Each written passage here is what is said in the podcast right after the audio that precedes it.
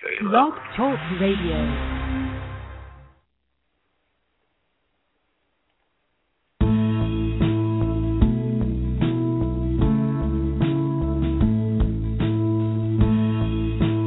Good morning. Thank you for joining us for Three Women, Three Ways. We're the radio show that talks about current events and women's issues and uh, domestic violence and all sorts of things that are of interest in the news today. And we know from uh, the news we've had a lot of uh, talk about uh, domestic violence here in the past. And today we are very fortunate to have with us uh, a guest who uh, works with a program in, um, uh, I believe it's Texas. Bart, are you there? San Antonio. San Antonio, Texas. San Antonio, yep. And uh, what Bart Sherwood does is he works, he's the co founder and executive director and president of the board of directors at TADSAW. And what that is, is, uh, well, tell us what that means. TADSAW is the acronym for Train a Dog, a Warrior, in, a uh, warrior. which, just name. Yeah. And, Okay, uh, let me- and so Yeah. And he is a former U.S. Army reservist, serving from 1971 to 77 while he was in college. And he's a registered pharmacist in Texas, and uh, he's just done all sorts of things. And uh, he co-founded Train a Dog, Save a Warrior in 2010, while a member of uh, um, Pennies from Heaven Foundation, a therapy dog organization. Uh, he was a member of that, and uh, he saw the necessary or the need for um, the service dogs to help soldiers. And the main reason, one of the main reasons that service dogs can help soldiers is with those who are suffering from PTSD. And this means a lot to people in the domestic violence arena because as many as 80% of the survivors of domestic violence have PTSD.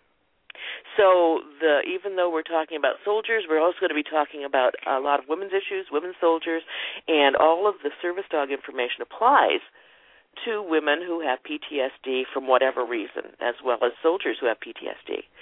So welcome aboard, Bart, and glad to have you here. well, Heather, thank you for having me. Yeah. Now you uh, part of the are- show. Tell us about how you, you uh, got started. But first, let me toss out our number. This is a really interesting show, I think, that we're going to have for dog lovers, for veterans, for uh, so many areas. Uh, right now, the call-in number is six four six three seven eight zero four three zero. That's six four six three seven eight zero four three zero. We'd love to have your input and have you join us for questions for Bart or comments, or if you have a service dog of your own. Um, Bart, tell us what can a service dog do for somebody with PTSD? Well, you know what? Let's ser- back up. What is Okay. PTSD? Why is it a concern? PTSD is post-traumatic stress disorder, and it's the result of a behavior that has been observed, some experience that has caused a traumatic impact on your life and in your memory. And it's a real learned observation of your life and what has occurred to it. It's not something that's made up as a fairy tale or or a story that, that, that you want to use. I mean, it's something that has impacted your life and will change the way you will be forever and ever. Uh, you can't cure PTSD. You can treat but you can't treat it via the normal way that most healthcare providers want to do, which is through drugs. Most of these drugs that are used for PTSD are only certainly good enough for uh, PTSD that's a result of mental illness where there's some kind of neurotransmitter lacking in the brain or something going wrong in the brain. PTSD itself is because of a bad memory. And even though they use these drugs, it's mainly because of the side effects that they're using it the drowsiness, the, the uh, lesser anxiety, the calming effect of the drug, but it really doesn't do anything as far as the memory. Exposure therapy to the circumstance or the situation repeated and repeated it works in some degrees, but most of the time people just say, "Yeah, I'm cured," and they walk out still with their PTSD because they're just tired of talking in this clinical situation in a therapy group. Yeah. The dog actually provides a, a additional fact, benefit in the fact that when you focus on a dog, it produces a calming effect. PTSD, usually a flashback, will certainly uh, cause adrenaline to be released into the system uh, for the fight or flight syndrome. Angiotensin may be released from the kidney to cause an increase in blood pressure. And there's nothing that you can do except possibly doing a biofeedback to go ahead and try to suppress the, the rising adrenaline and angiotensin in your system and trying to release oxytocin, which is a calming hormone in the body. When you start petting a dog, oxytocin levels start to increase and adrenaline starts to decrease. And the more you focus on this dog, uh, the more your body responds with greater oxytocin levels. And basically, what you're doing is taking all five of your special senses the sense of sight, sound, hearing, smell, and taste when you focus on your dog it suppresses it just overrides anything else that's going on in your system. And it causes it doesn't stop the PTSD episode or flashback or memory or anxiety but it lessens the aftermath of being in it that you realize no I'm here with my dog I'm calming down. Everything's going to be okay. Mm-hmm. and it's a form of just biofeedback to the system. Well and I, I've done a lot of studying about uh, the Americans for Disabilities Act, and one of the requirements of a service dog, in order to be, you know, an official service dog under the ADA, is it has to perform a task uh, to help you get a, go about your daily living. So uh, one of the tasks that I've seen service dogs do is they sense when that flashback is going to occur and sometimes they can just come over and um you know get the the person refocused on the dog and and either minimize or completely eliminate that flashback. It's correct, correct, and that's and that's exactly right. Uh, the old method of training a service dog, and it's still a correct way. There's nothing wrong with it. Is to go ahead and teach the dog to respond when you're in the middle of a flashback. For you to go ahead and signal to the dog by either a, a, a word that you used or a, a, gesture by patting yourself on your chest or your leg, telling the dog it's okay to come over because you want to bond with them. And that works. It's great. But if you learn that the dog can sense the change in your body chemistry anywhere from 5 to 20 minutes before that flashback or anxiety attack occurs because of something that triggers it, if you teach the person to be responsive that the dog's coming over and pushing on you, putting his paw on your foot or trying to get in your lap if you're sitting down. Uh, to focus on the dog at that point may be even better because that way you don't have to get into the panic mode and say, hey, I need help. This dog is saying, hey, I smell something going on. Can I help you? Can I be of assistance to you? Don't push me away. Because you can yeah. push the dog away, and after about two or three times, the next time you have a something triggers your flashback, the dog's just going to wait there for you to call him rather than being proactive, you become reactive. Yeah. And I think that's what makes this program a little bit uh, why so many people are calling about it because it's making the person be proactive in responding to the dog, trusting the dog that he senses something's wrong. And if you can avoid that aftermath, then you're really able to control the demons that are in your mind, whether it's caused by uh, seeing somebody die on the battlefield, or in the case of you know domestic violence, that that perpetrator. Uh, and all PTSD is all the same. It's it's post traumatic stress. Something traumatically has affected your life, whether it's in you know in time of war, in time of peace, whether it's in a deployment combat situation, whether it's in a non-deployed combat situation, or in a domestic situation situation. Yeah. Uh, it's there, and the best way to treat it uh, is, of course, talking with and trying to figure out what ways you can handle it. But some people just cannot handle it. Some people yeah. are stronger than others, and the ones that can handle it, they need the help. And whether it's with a dog uh, or therapy sessions, whatever, but you have to take and try to help somebody. What is what works best for you? Yeah. Some people yeah. paint, some people write, some people knit, and then some people prefer a dog. Yeah. And yeah. Now, when you have a service dog, How do you get it trained? The way the the way our well the way it goes is that uh, according to the ADA, one you must have a diagnosed need for that dog. You have to have a medical diagnosis of PTSD or whatever. Uh, two yeah. is that the dog uh, must do a task for you that improves your quality of life. Now, you may have several different quality tasks that the dog does, but you just have to have at least one quality of life task for that dog. Calming is a task for PTSD. It's recognized by the ADA according to the ADA guidelines of 2010 when they redefine service dogs. The third thing is that the dog must act appropriately in, in public, which is no barking, biting, snarling, growling, urinating, or defecating in a public place. Uh, if that dog does any of those in a public place, the dog loses its ability to have right of access. It doesn't lose being a, uh, lose its service dog status, but it loses the right of access to that public place, and it, and then you know you have right of refusal or right of denial to that place until your dog can you know act appropriately.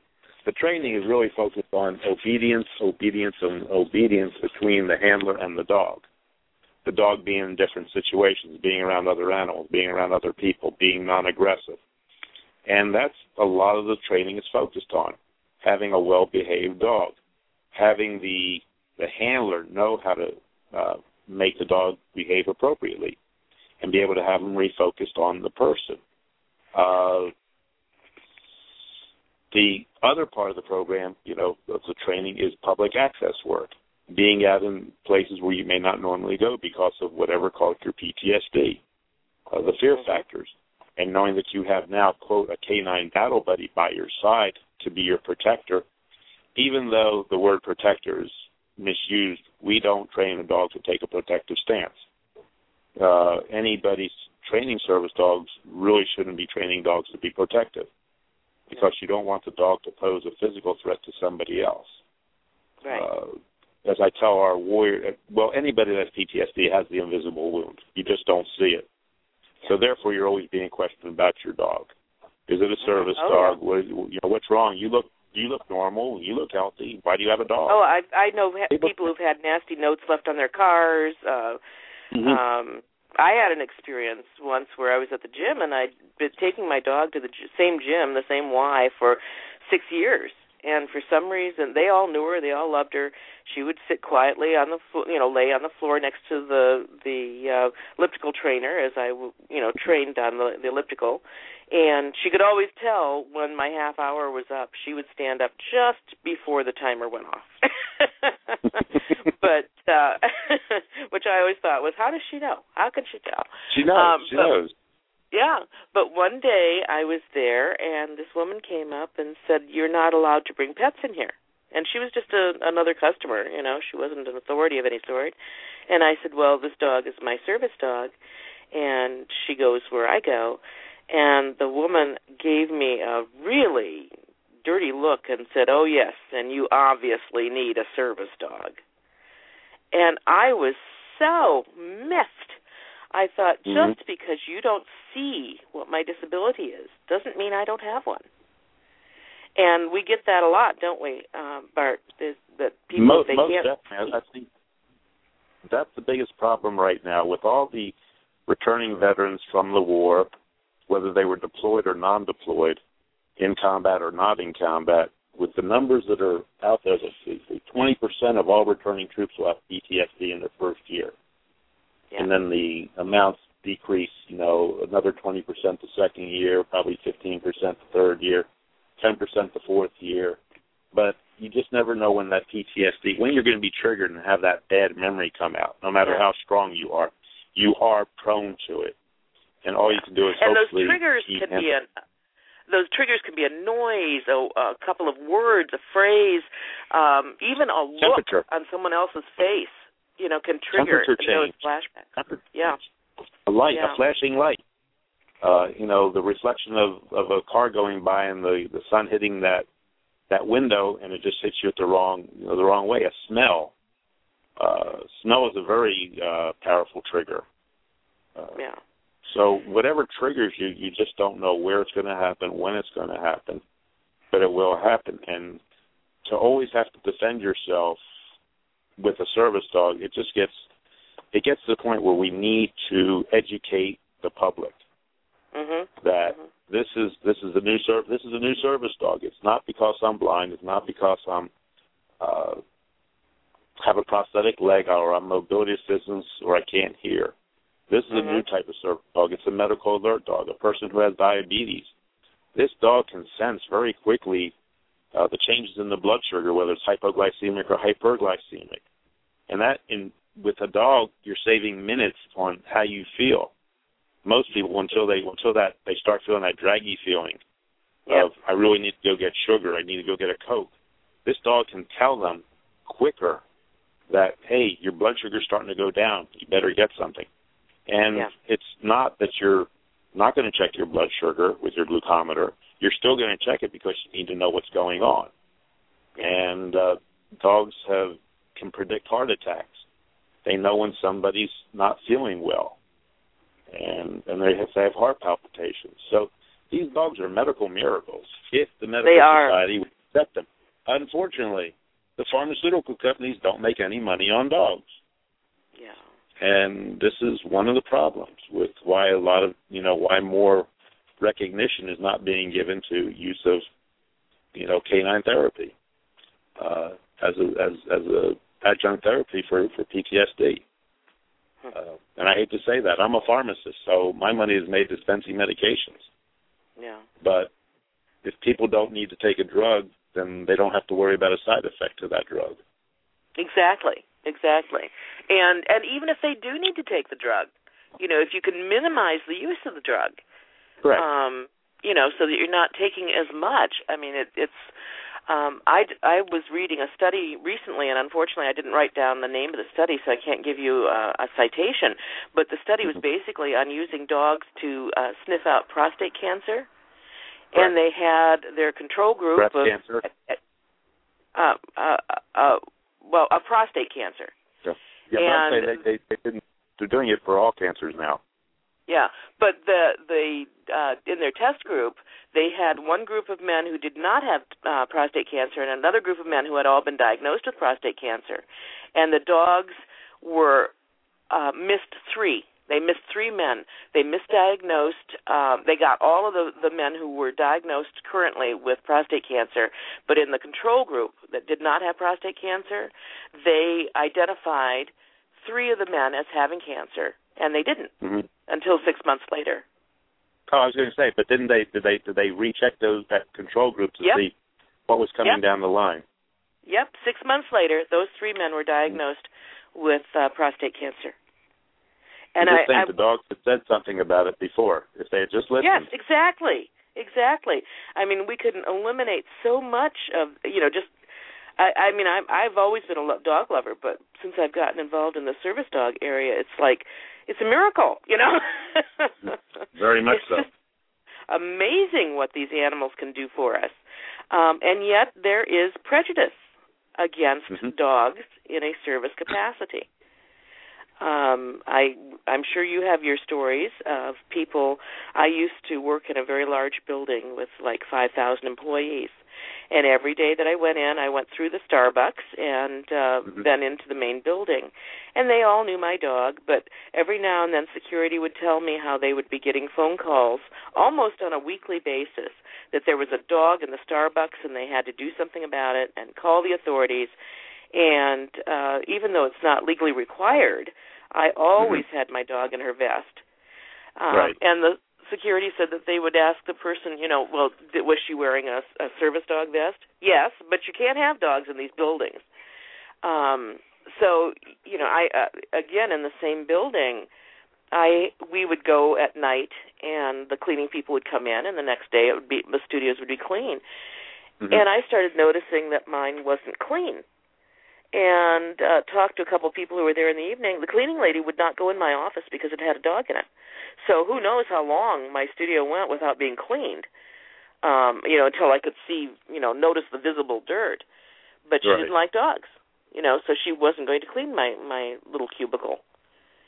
it's like Right. Really. So where you is know? she working now? Is she, down, is she downstairs in Starbucks? well, fortunately, the the facility had a number of floors, so I just asked management. I said, please put her on a floor where that's not going to be an issue. I, you know, um, but uh, there, I I see a lot of prejudice against uh, service dogs as well as uh, uh, any kind of dog. Do you see that? Well, they, very much so. Very much so because the snide remarks that are made to the service members about, oh, so you bring your pet to work and they have to yep. decide, no, it's my service dog. Yeah, it's yeah. just your pet. You just want to carry it with you, and it's it, it's it's the fact that a service dog allows the person to be productive an eight-hour day if that's what their shift is, rather mm-hmm. than having somebody have a something triggered and have a flashback that's going to tie them up for an hour or so or two hours. Yeah. So if a person is able to bring their service dog with them, they're able to be more productive at work. And I fight yeah. with the, you know, I argue with the military on that basis quite often for their active duty uh, warriors that have that are in service dog training. Is that if you allow this dog to come to work, one, you're strengthening the human canine bond that's existing. You're making the dog learn that it's okay to be at work all day and not have to worry about anything. I'm going to lay here and be quiet uh, the other part is it makes the person, the handler, more productive because the only thing he has to do is take his dog out maybe once every two and a half hours for yep. potty break if the dog gets up and wants to go.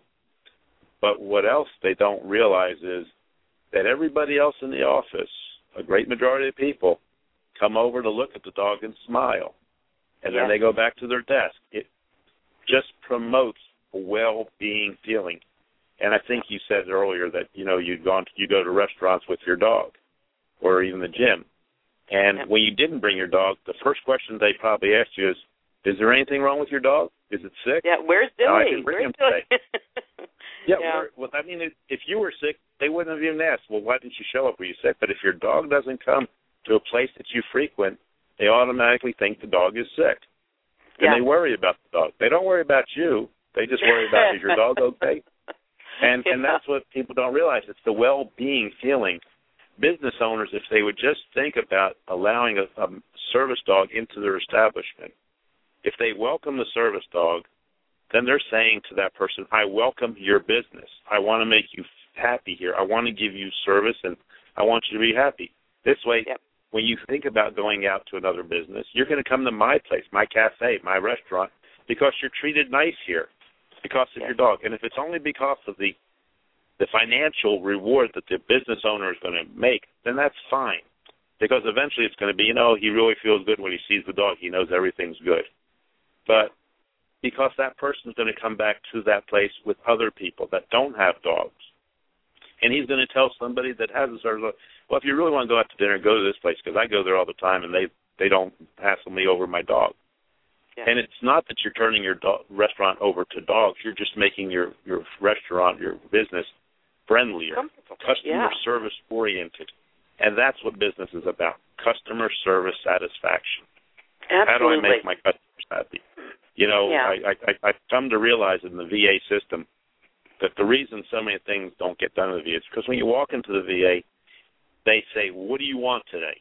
Not "How can I help you?" Yeah. when you ask somebody, "How can I help you?" it means I want to do something for you. When you say, "What do you want today?" means I'm I'm busy reading a paper, or I'm drinking coffee. You're bothering me. Yes. And I Yeah. think that's what needs to go on in this world is that we need more of a how can I help you? What can I do for you? Yeah. Rather than what I do you remember an anecdote uh, from someone that I knew. He was a flight attendant, and this was several years ago. And uh, some of us might remember who Lee Iacocca is. He was um, kind of a, a famous and very successful head of a Detroit automotive company.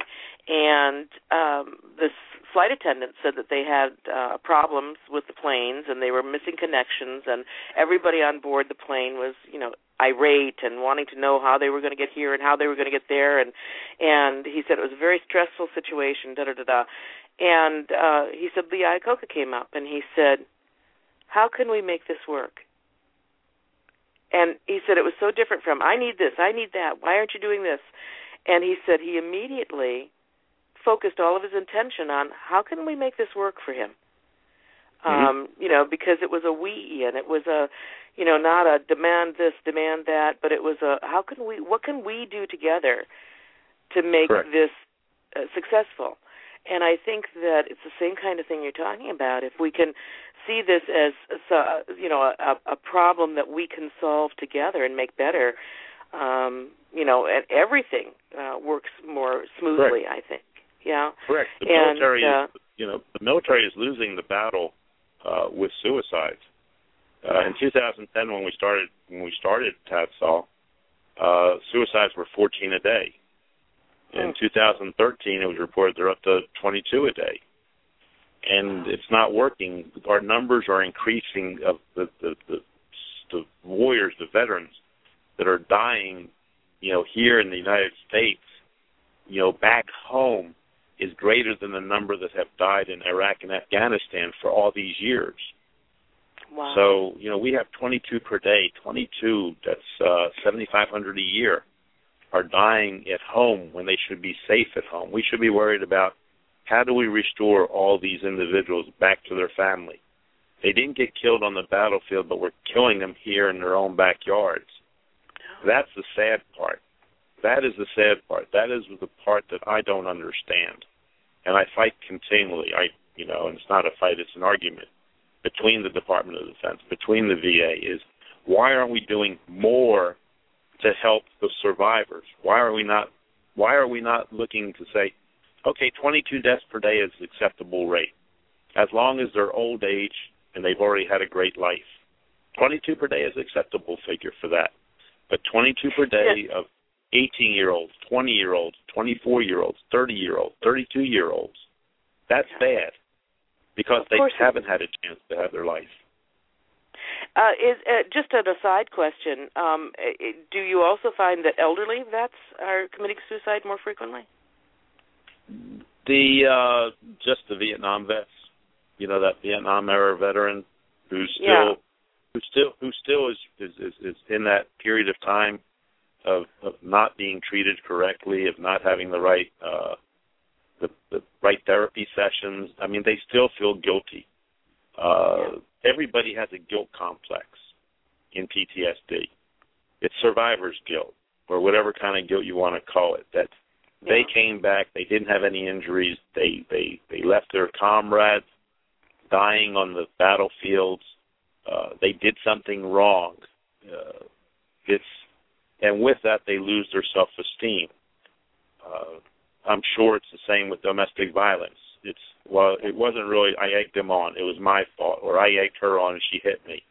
Because I'm Yeah. sure there's there's there's spouse there's male spousal abuse uh, Yes. also. Uh, so to 15%. you know, even though the, even though the numbers are smaller, that it does occur. Yeah. Uh, but it, it's that lack of self-esteem that you get, that confidence that you're no good. And like I said, whether it's domestic violence or PTSD, it's the same thing. Uh, you have lost self-confidence in yourself. You've lost your self-esteem. You've lost your trust. But when you start training with a dog, you start building up a little. This is why our program, I think, works uh, because of the fact you participate in the program from start to finish. Yeah. Are we there? Hello? Yeah. Can you hear me? Are we losing you, Bart? Bart, you just got disconnected. Please call in again. Um, we've been having a little trouble with the lines this morning, but um, if you would like to join us, please call in. It is um, the number to call in is six four six three seven eight zero four three zero, and we would love to have you enter our conversation. Six four six. There you are, Bart. I was I'm- just giving out our call-in number six four six three seven eight zero four three zero, and uh, explaining that we were having a little problem with our connections I- here today. I Um, apologize. Oh, that's okay. I, I I should explain that Bart is on a cell phone, and and if any of you have some of the same experiences that I have with a cell phone, you find that sweet spot, and if you vary, if you blink, you've lost that sweet spot in your connection um, with some of the cell phones. Um, Well, I have a, we I have talk- I have one of those cell phones that didn't go to college. It's it's it, it, it says it's a smartphone, but it's not that smart. So I think they must have. exactly. You know, these phones aren't that smart. If they were smart, they wouldn't beep or they wouldn't do things. They would hold on to a, a, a signal and, and they would make life Yeah. a whole lot simpler. If they But were smart, was- they would just do what we want them to do when we tell them to do it. it, instead of having to That's send us it. back to college to figure out how to punch buttons. or find a five or find a five year old that's not doing anything on his cell phone or, or Game Boy. exactly. Exactly. Mm. You know, I have a, a child who's 30, and I was asking him some computer problem, and he goes, "You know, I don't know a lot of this stuff. All of this stuff is so new." And this kid was, you know, raised on computers, and I thought, "Welcome to Uh-oh. my world." Well, Bart, we were talking, of course, about the veterans and the the PTSD Right. dogs. We have not spoken specifically about female veterans and Oh. female soldiers. Is that a different situation? Female soldiers and, and, and, and, and any survivor of the no, not really. They undergo the same uh, PTSD. Uh, they they get it from war, from being involved in combat areas, from being supportive people. But you also have uh, three out of five women are are sexually harassed or assaulted in the military. Wow, That's three 60%, out of five. 60%, 60% of females on active duty, whether they're deployed or not, have been have been sexual military sexual assault survivors. And Mm. I think the numbers were posted that you know over over 25,000 during 2012, of which most of them are just kind of relegated to backseat positions uh, in being being looked after. Uh, I think there's only I think out of that 25,000 there was only uh, 3,500 that actually went to court, and I think there were less than 3,200 uh, convictions. And it's still the same kind of uh, treatment that the civilian uh, courts look at. It's the fault of the woman. Uh, they must have done something, and now they decide that they used to transfer out the female or the sexually, you know, assaulted person to another unit. Now uh, they've decided to change that, and now they're going to remove the perpetrator from his company and put it into another company. So that way, the perpetrator can just keep going on and on and on with other with other individuals. Uh, and it's just They tried that. They tried a- that with priests, and it didn't work right. I wasn't well. going to bring. I wasn't going to. Br- I wasn't going to bring that up, but I didn't want to allude to any other any other denominations or any other other people. I didn't want to be pointing my a ratings, finger. are you? I'm trying to. I'm trying to. I'm trying to keep you on an even keel uh, that that this happens. But the, you know, there's so many out there uh, that are being abused. Uh, I I talked to a, a female veteran, uh, active duty soldier the other day, and she's at a treatment facility for PTSD. And what she told me was uh, very nervously that uh, her, I guess it was her platoon sergeant, just shook his head and said, "I don't know how you got PTSD. You only raped by one person." And, You know, it's it's it's it's the callousness. I, I, I'm It's laughing because I don't know what else to do. Well, you you don't want to you don't want to. I mean, it's it's it's it's ignorance. That's what I'm saying. It's so comical. It's you know, comedy is either due to ignorance or stupidity, and there's shades of it all over. Uh, you know, it's just it's just that thing. And and and if a woman defends herself and, and decides to take action against that perpetrator, then she's the guilty party. And well, with of the military we see that trying in to civilian life, you know. Correct, correct. And with Yeah. the military trying to reduce their PTSD statistics by downgrading uh, PTSD to behavioral health because of the symptomology, anxiety, depression, isolation, all these symptoms of, of mental illness, uh, they're trying to downgrade PTSD to behavioral health, which says that okay, now instead of behavioral health, instead of PTSD, it's a ment- form of mental illness, which means that they'll allude that okay, yeah, that you are somewhat nuts, and and I'm sure that probably the 20% of PTSD incident of you know of veterans probably have maybe some form of mental illness that they had before they came in the military that would have gone ahead and and, and shown up years later Yeah. but it's shown up after the PTSD incidents of being deployed.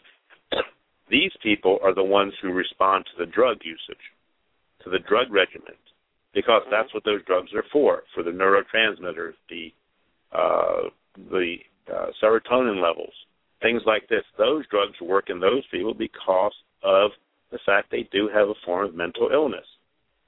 But the people with PTSD, because of the memories of what they saw and what they observed and what they were involved with, they don't respond. Uh, you can go ahead and treat, you know, victims of domestic violence with with Valiums, with alprazolams, with all the other drugs to help to help them cope. But it's they're not mentally ill. They went through a bad experience, and why nobody wants to say we need to treat it differently and use whatever options we have. Uh, we should be using whatever's available, and we don't. Well, and well, again, when we were talking off the air, we were talking. It's all kind of comes down to the bottom line. If we can minimize this or shove it into a different category, then it's not coming out of our budgets. Right. Right. Yeah. And we receive no funding from the federal government uh, or the VA uh, as far as for the training of the dogs for any of these veterans. It's at no charge to them totally. Yeah. Uh, I don't even, I won't, I very rarely let them even get involved in fundraising efforts, even though they want to. The ones that have, you know, have, have moved and, and, you know, move on and are, are in better control and can do things, I allow them to speak if they want to. But it's not mandatory. If they want to tell their story, fine. If they don't, that's fine. I don't have any demands on them. I feel Yeah. that their obligation was when they served for us. My obligation is to make sure they have their new battle buddies so they can do things.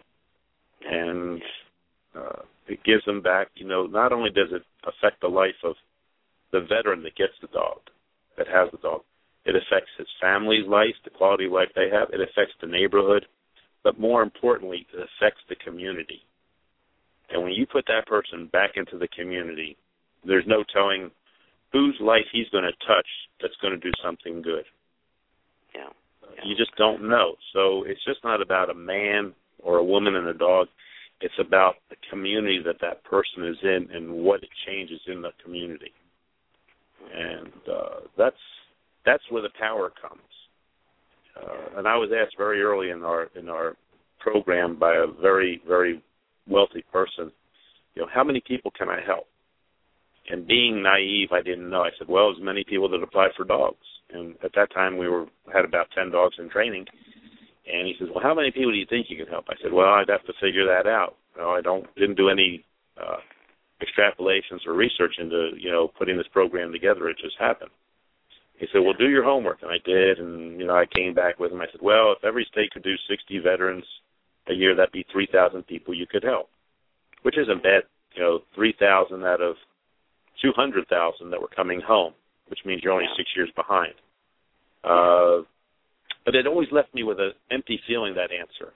And it wasn't until a year later that I was talking to the one of the call one of the veterans that had called us about a service dog that I you know he was feeling down in the dumps because he felt like he let me down as far as getting a donation. I said, "What do you mean?" He says, "Well, I didn't get you any money from this guy." I said, "Well, he didn't like dogs." I said, "This wasn't Sam Walton. This was a guy that does not like dogs. You know, horses, cattle, whatever would have been better, but he does not like dogs. He had one picture of a dog in his office." And I said, "So don't feel bad." I said, "But you know, if it weren't for you, we wouldn't have 200 applications, you know, at this time. 200 people that have applied to to get help." I said, "If it weren't for you, you know, we wouldn't have six service dog teams." And this was, you know, September of 2011. And I said, "So every time you feel bad about it, you just think about what you did, what you started." You know, and this is this is TADSAW. You you helped start. You were the you know you were the inspiration for it. And then I started thinking, and it was actually two years ago in 2011 during the Jewish holidays that I was sitting and thinking about my six dog teams. I thought about my six dog teams. That's six warriors and six dogs. And then I thought six wives, and each one of them have three kids. That's 18 kids. And I'm not counting in-laws, outlaws, neighbors, community, whatever. And I'm thinking to myself, one dog team has now affected the lives of six people. That's six families, six neighborhoods, six communities. Yeah. Then I realized what the man had asked me: How many people can I help? And it's and it's it's it's it's it's like it's uncountable. It's intangible because You don't know how big the community is that that service dog is going to be around. Yeah. When he goes Yeah. to a baseball game with his son or to a dance recital with her daughter, and they have their service dog there and they're interacting with the other parents, those people that they touch touch other people. And it just it just it's it's a ripple effect. Yeah. So it keeps going. I did learn a lesson. I did learn a lesson from that conversation, and uh, and it's made made it a lot easier trying to help people because when you talk to the the, the survivors of PTSD, they start to understand because you know what they've gone through from what you've talked to people about. Uh, the the stories that I hear, the, not stories, but the the feelings I, I I share with other people because I know that they don't go to Walmart, you know, during the day. They go at two o'clock in the morning. They don't go Mhm. to the movies. They they don't do this. They don't do that. They stand on the right field line so they can watch your son play t-ball. You know, our our our our focus is to get you into the stands with your service dog so you can watch your son grow up playing baseball, not being a bystander. To Yeah. reconnect with the family, and that's where it becomes very very rewarding to know Yeah. that you know I haven't we you know TADSAW has now helped 149 veterans with team you know uh, service dog teams. Excuse me. That's 149 people. But then when you think of 149 communities across the country, that sounds even bigger. Yes, And it does. and every service dog organization that can help with one one dog is helping one community. It's looking at it as as what are you doing for this? You- You're just not helping this one person. Yeah. You're helping an entire community, and and so many of my the the, the people in our that are applicants that when they go through the program, the first thing they want to do is pay it forward. They want to train the dog for another person Yep. or tell somebody else about it.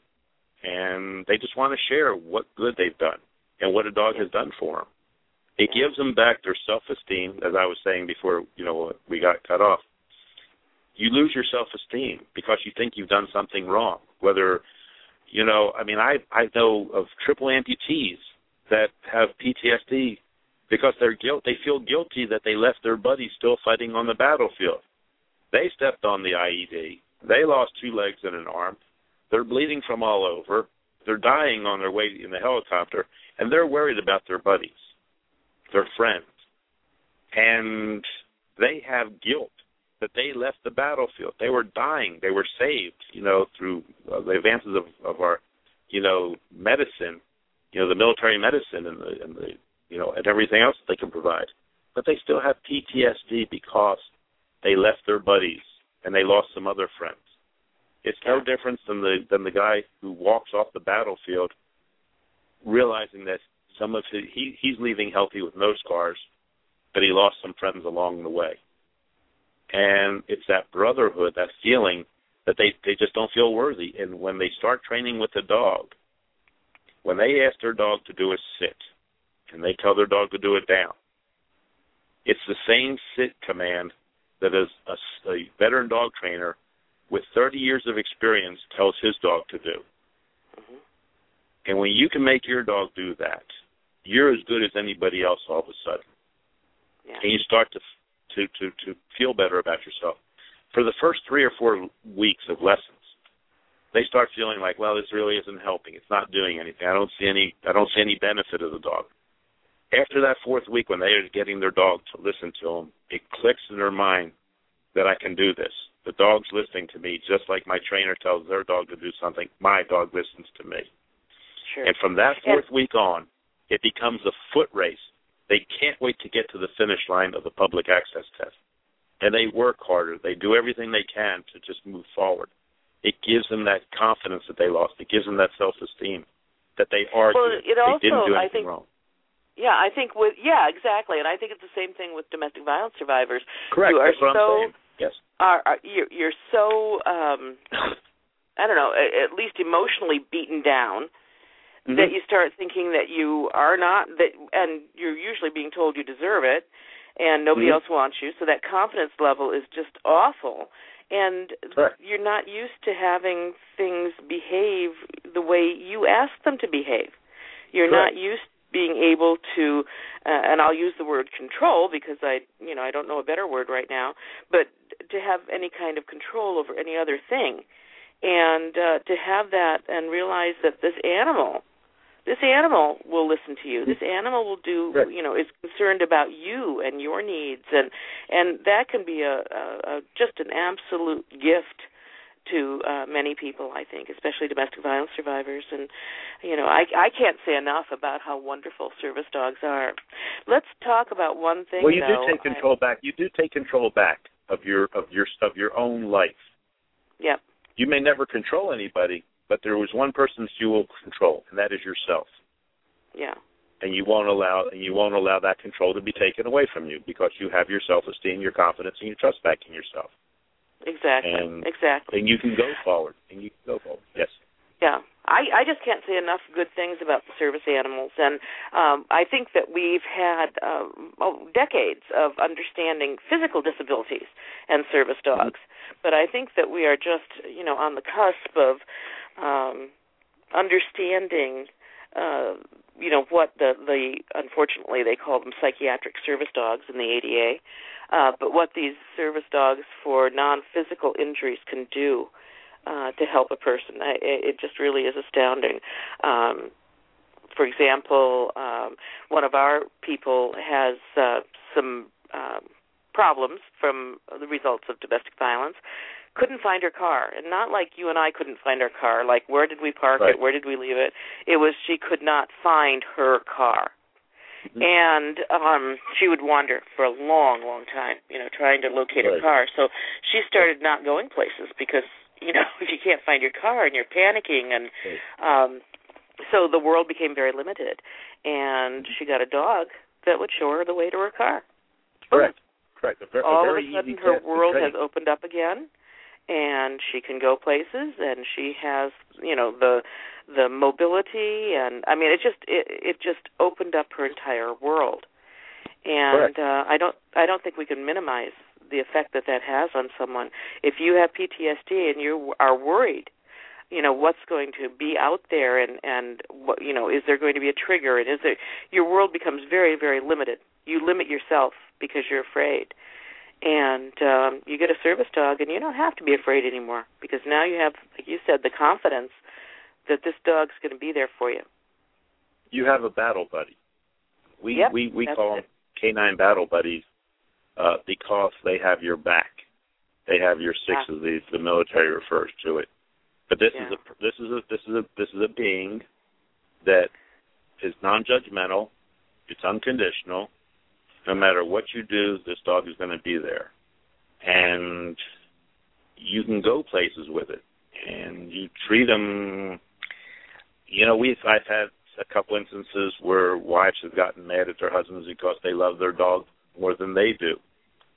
At, at least that's what they think. But I've also have women that are very thankful that the dogs are that close to their husbands because they still have their husband. They don't have a flag that was wrapped up in a case given to them, and they Yeah. would much prefer to have that husband next to them and a dog, and have Mhm. a, a flag saying he served honorably yeah and that's if that's what it takes that's that's what it takes yeah to to make that family reconnect Yeah. And and like you said, even the people who are standing around you and walking around you, for the most part, with a very few exceptions, I'd say, uh, as you mentioned, people walk by you with your dog and they smile. They look at the dog and they smile.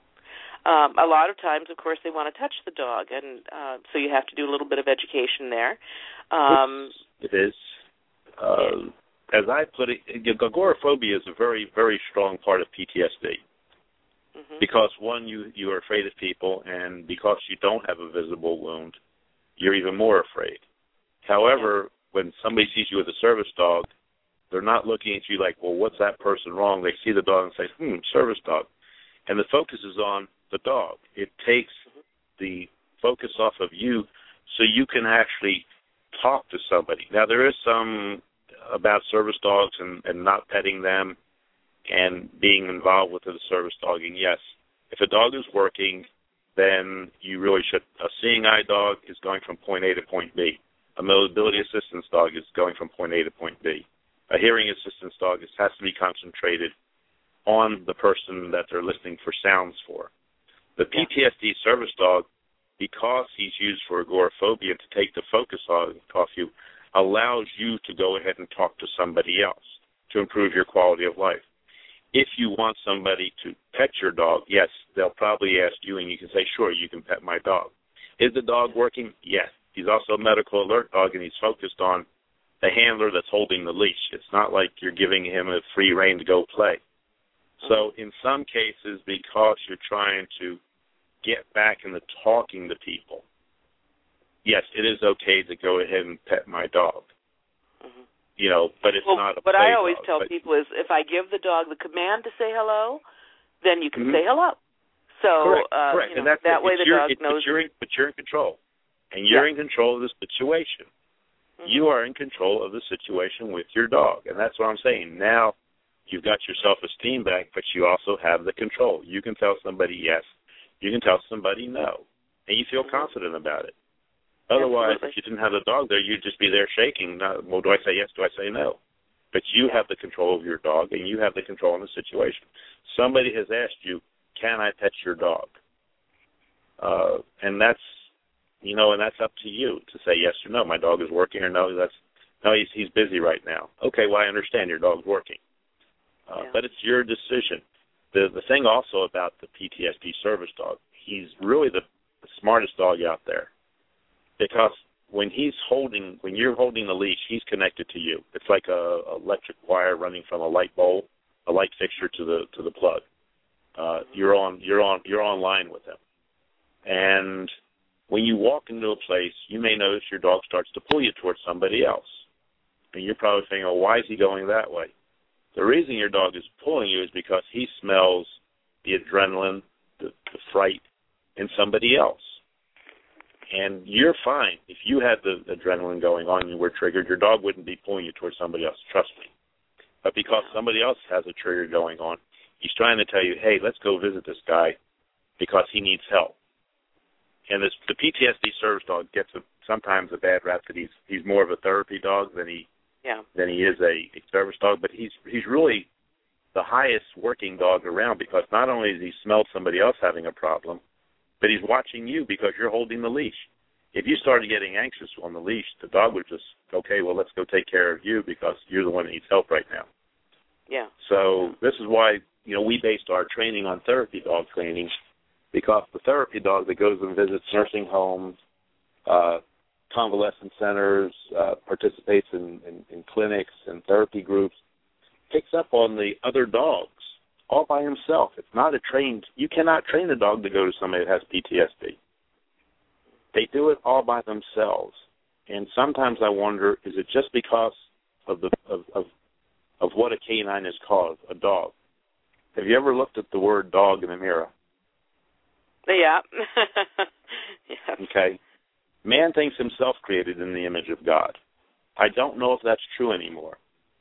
I think it may be the dog because he's unconditional and he's non-judgmental. Yeah. Exactly. And and and and, and he sees more than uh, people sees. You know, see. So he's observant. And when somebody's hurting, he's looking to help them. yeah. And that's what brought them out of the forest from being a wolf and led to the domestication is they had a human canine bond before it was ever known as a human canine bond. And and all the training that does is to enforce that human canine bond between the handler and the provider of the service, which is the dog. Yeah. Um, Bart, let's talk a moment. Uh, there's been some discussion that I have heard, and uh, I'm sure you probably have too, of people who are kind of like faking having a service dog. Right. And I've seen it. I've seen it um, a couple of times, and there's Mhm. a lot of discussion around here about well requiring special licensing or requiring special um, authorization um, for a service dog, so that there's no question and people cannot uh, just pretend they have a service dog so they can take their pet Right. with them. Right. Do you see right. that as a problem? And if so, um, yeah, It, Yeah. It's a problem, but if they if you go by the ADA guidelines, it states that a person must have a diagnosis from a from a from a healthcare provider. But when you go into a store with a dog, they're not allowed to Mhm. ask you uh, what your Ah, diagnosis is. No, they're no, they're not. But if you have a prescription from your from your doctor that says uh, Heather Stark, service dog, medically indicated, and Doctor Doctor Jones, what says what your problem is? It says it just says it's a service dog that's medically indicated. Yeah, There you're not no required to show that there. to anyone, though. Um, but if you want to show it to them, you can. But it doesn't. Yeah. It doesn't. And I tell and I tell all my teams to make sure they carry that prescription with them. If they have a prescription that has PTSD on it, I tell them to take off the PTSD. They don't need to know what's wrong with you. So exactly. instead, what my what my so what my veterans do, they buy the patch that says PTSD service dog, and sew it on their vest. So it doesn't, you know, you're kind. Yeah. But yes, I I have all my veterans because you have to have two proofs of there's two pieces of paper that you should be carrying around. One is the proof that says you can have a service dog, and as I indicated, it just says service dog medically indicated. Mhm. It doesn't say whether you have diabetes, seizures, whether you have PTSD, whether you have anxiety, whether you're a survivor of domestic violence. It just says it's medically indicated. The other part of it, the, the, what you have to carry, is a copy of your current, you know, health on the dog that's been properly, you know, vaccinated, and you have a, a, a legal license to have the dog that he can be out in public. You, a rabies tag suffices, but you can rip a rabies tag off some other dog. As long as you're carrying the paper that says, you know, with your name on it, showing you the owner of the dog, that the dog is, you know, has a has a vaccination, current vaccination, then you're fine.